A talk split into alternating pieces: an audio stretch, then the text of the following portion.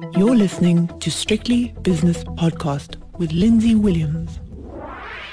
The JSE has opened its doors for another day, so it's time for the opening with myself, Lindsay Williams, and we go straight to the JSE's Stock Exchange News Service, where we've had results out from Tsogo Sun. Their interims came out, and the share price edging higher. It's 0.9% up after uh, about half an hour of trading. Arrowhead Properties as well. That share price up half a percent. Uh, but Lewis Group, slightly more glamorous because their interim results were released today. And the share price up nearly 6%. Nice bounce back there for that particular retailer. Let's go straight to the spot markets now, where currencies have been in focus this week because of, uh, well, certainly with the Rand uh, being in focus because of the Turkish lira's demise and also the strength of the US dollar. Dollar rand at the moment is 15.83. The British pound against the rand 21.19. The euro rand is 17.80, uh, and the Euro dollar 112.45 at the moment, which is barely changed from yesterday. The British pound against the US dollar 133.85. The pound been under enormous pressure. The Dow Jones last night uh, nice bounce, up half a percent. So value stocks back in favour. S&P 500 was up just 0.2 percent, and the Nasdaq, the growth stocks, with talk of interest rate rises sooner rather than later in the US, growth stocks got hit to the tune of half a percent. This morning in the Far East, Tokyo down 1.6%, the Hang Seng up 0.4%, Shanghai just very slightly higher, and in Australia, the All Share in Sydney down 0.2%.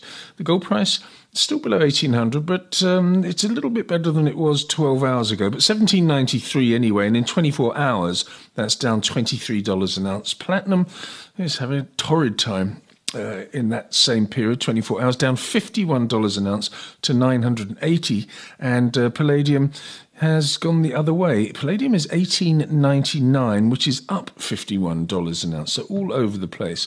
Talk of the town in the last couple of days because of various countries releasing strategic reserves, obviously not that strategic, uh, notably the US um, getting 50 million barrels of crude oil out of its uh, strategic reserves. But the West Texas crude price doesn't really care $78.70, up a quarter of a percent. And Brent crude oil, after a bounce back yesterday, bouncing back a little bit more as well today, up a quarter of a percent to $82.50. Natural gas up 0.2 as well. So very slightly higher across the whole energy complex. US 10 year bond yield 1.632%. The South African 10 year bond yield is 9.67%. Uh, S&P futures looking forward to this afternoon. Very little going on there, down just one and a quarter points to 4,687. That's the December futures contract. The Bitcoin price it's steady-ish, 56,400 odd, uh, which is barely changed on the day. And the CRB commodity index, having been below 250, it's bounced back. It's uh, 253.13 to be precise. Let's have a look at some of the movers on the JSE after around 35 minutes of trading.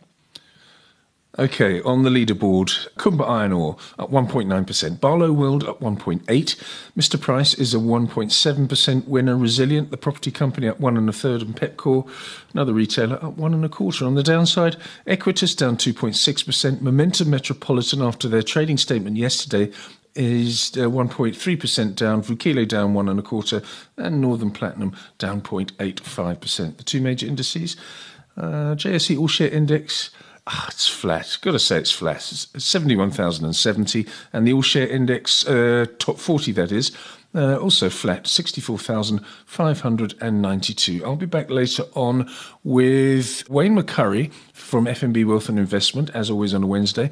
Wayne on Wednesday. I'll also be speaking to Joanne Bainham from Sterling Private Wealth in Cape Town. And of course, Schalk Louw joins us tonight for the 5 o'clock shadow. So please join me for all of those. The views and opinions expressed in these podcasts are those of Lindsay Williams and various contributors and do not reflect the policy, position, or opinion of any other agency, organization, employer, or company associated with strictlybusinesspodcast.com.